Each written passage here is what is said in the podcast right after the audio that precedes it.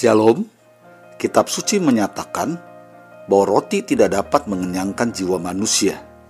Yang wajib kita lakukan ialah mendengar dan menaati setiap firman Allah. Selamat mendengarkan firman-Nya. Tuhan Yesus memberkati. Shalom saudara, satu kali sepasang suami istri uh, datang bincang-bincang sama saya. Mereka adalah uh, karyawan dari perusahaan-perusahaan multinasional dikatakan Ya, mereka punya posisi bagus, mereka punya gaji besar. Uh, namun, banyaknya uang itu tidak bisa memuaskan mereka. Ada kalanya katanya kalau mereka setelah bekerja, setelah gajian, mereka pergi ke naik klub, mereka clubbing, mereka pesta sama teman-teman. Tapi katanya setelah melakukan aktivitas, ada merasa kosong di hati mereka. Ada merasa kosong dan mereka hidup dikejar-kejar. Mereka dikejar target, mereka dikejar tugas, mereka ditekan oleh perusahaan untuk untuk angka-angka tertentu, untuk untuk target-target tertentu sehingga mereka stres juga, tertekan juga. Jadi ada dua masalah. Pertama ada kehampaan, lalu kedua ada tekanan yang mereka alami. Dan akhirnya pada satu titik dikatakan mereka akhirnya merenung berdua. Mereka berpikir mereka cari apa sih di muka bumi? Mereka sebenarnya butuh apa sih? Dan ketika mereka tiba pada titik itu, akhirnya mereka sepakat suami istri untuk datang beribadah mereka cari tempat beribadah, mereka mulai beribadah. Mereka mulai beribadah sebulan sekali, mereka naikkan temponya dua minggu sekali, lalu mereka mulai seminggu sekali. Dan katanya setelah mereka berjalan enam bulan beribadah katanya, mereka merasakan ketenangan. Mereka merasakan kepuasan sekalipun dikatakan masih ada kerjaan, masih ada masalah, masih ada tekanan di perusahaan, tapi mereka lebih bisa me menjalani kehidupan, ritme kehidupan dengan pergumulannya. Katanya, Pak, setelah kami ibadah dekat dengan Tuhan, ada kepuasan, Pak, ada ketenangan, ada ada kedamaian, meskipun menjalani hidup penuh dengan tantangan. Hidup itu lebih lebih bisa kami nikmati daripada kami dulu tidak datang kepada Tuhan.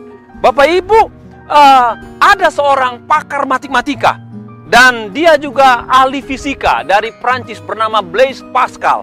Blaise Pascal pernah mengatakan Bapak Ibu bahwa dalam diri manusia dikatakan, dalam hidup manusia ada ruang hampa yang tidak bisa diisi apa pun kecuali Tuhan. Sekali lagi, dalam diri atau dalam hidup atau dalam hati manusia ada sebuah ruang hampa dikatakan yang tidak bisa diisi oleh apa pun kecuali Tuhan dikatakan. Hanya Tuhan yang bisa mengisi ruang itu.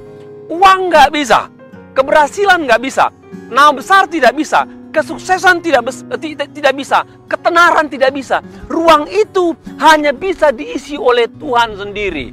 Dan rupanya hal itu telah lama ditulis oleh pemazmur. Pemazmur katakan demikian. Siapa gerangan ada padaku di sorga selain engkau? Selain engkau tak ada yang kuingini di bumi. Wow, luar biasa. Dikatakan selain engkau tak ada yang kuingini di bumi. Enggak usah munafik Bapak Ibu. Kita banyak keinginan di muka bumi. Kita banyak keperluan, kita banyak kerinduan, kita banyak cita-cita.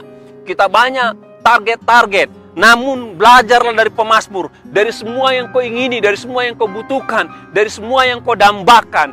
Ingat satu hal, ada satu pribadi yang lebih daripada semua, yaitu Tuhan itu sendiri. Tuhan adalah satu-satunya pribadi yang nomor satu, yang paling utama, yang engkau butuhkan dalam hidup, yang dengannya engkau dapat menjalani hidup dengan tenang, dengan sejahtera, dengan lebih stabil ketika engkau menjalani kehidupan saudara. Bagi Bapak Ibu Saudara, perhatikan bagi Bapak Ibu Saudara, pribadi-pribadi yang saya hormati, kalau dalam hidup saudara-saudara bermain logika, saudara katakan saya nggak percaya Tuhan. Ya saya saya saya rasa nggak ada Tuhan. Bapak Ibu semua katakan Tuhan tidak bisa dijangkau dengan pikiran saudara, nggak bisa. Tuhan hanya bisa dijangkau dengan hati dan rohani dan iman saudara. Tuhan hanya bisa dijangkau dengan hati, dengan roh, dengan jiwa saudara. Ketika engkau pakai itu, maka engkau bisa merasakan Tuhan. Pikiran tidak bisa. Dan perhatikan, ada seorang profesor ya, dia dari Amerika. Dia sudah menganalisa katanya.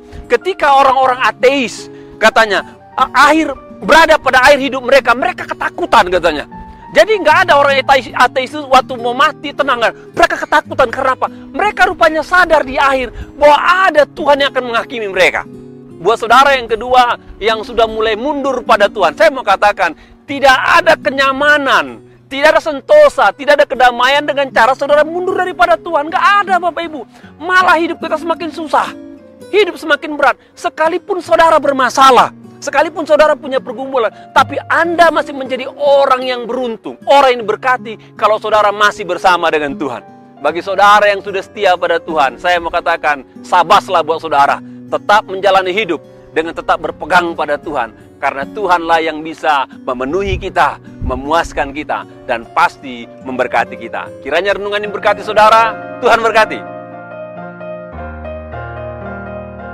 Terpujilah Allah Bapa, Tuhan kita Yesus Kristus, dan Roh Kudus yang telah mengaruniakan kepada kita segala berkat jasmani dan berkat rohani. Hidup kita akan selalu diberkati hari lepas hari, tidak turun tapi selalu naik, tidak jadi ekor tetapi selalu jadi kepala. Sampai jumpa esok hari, Tuhan memberkati.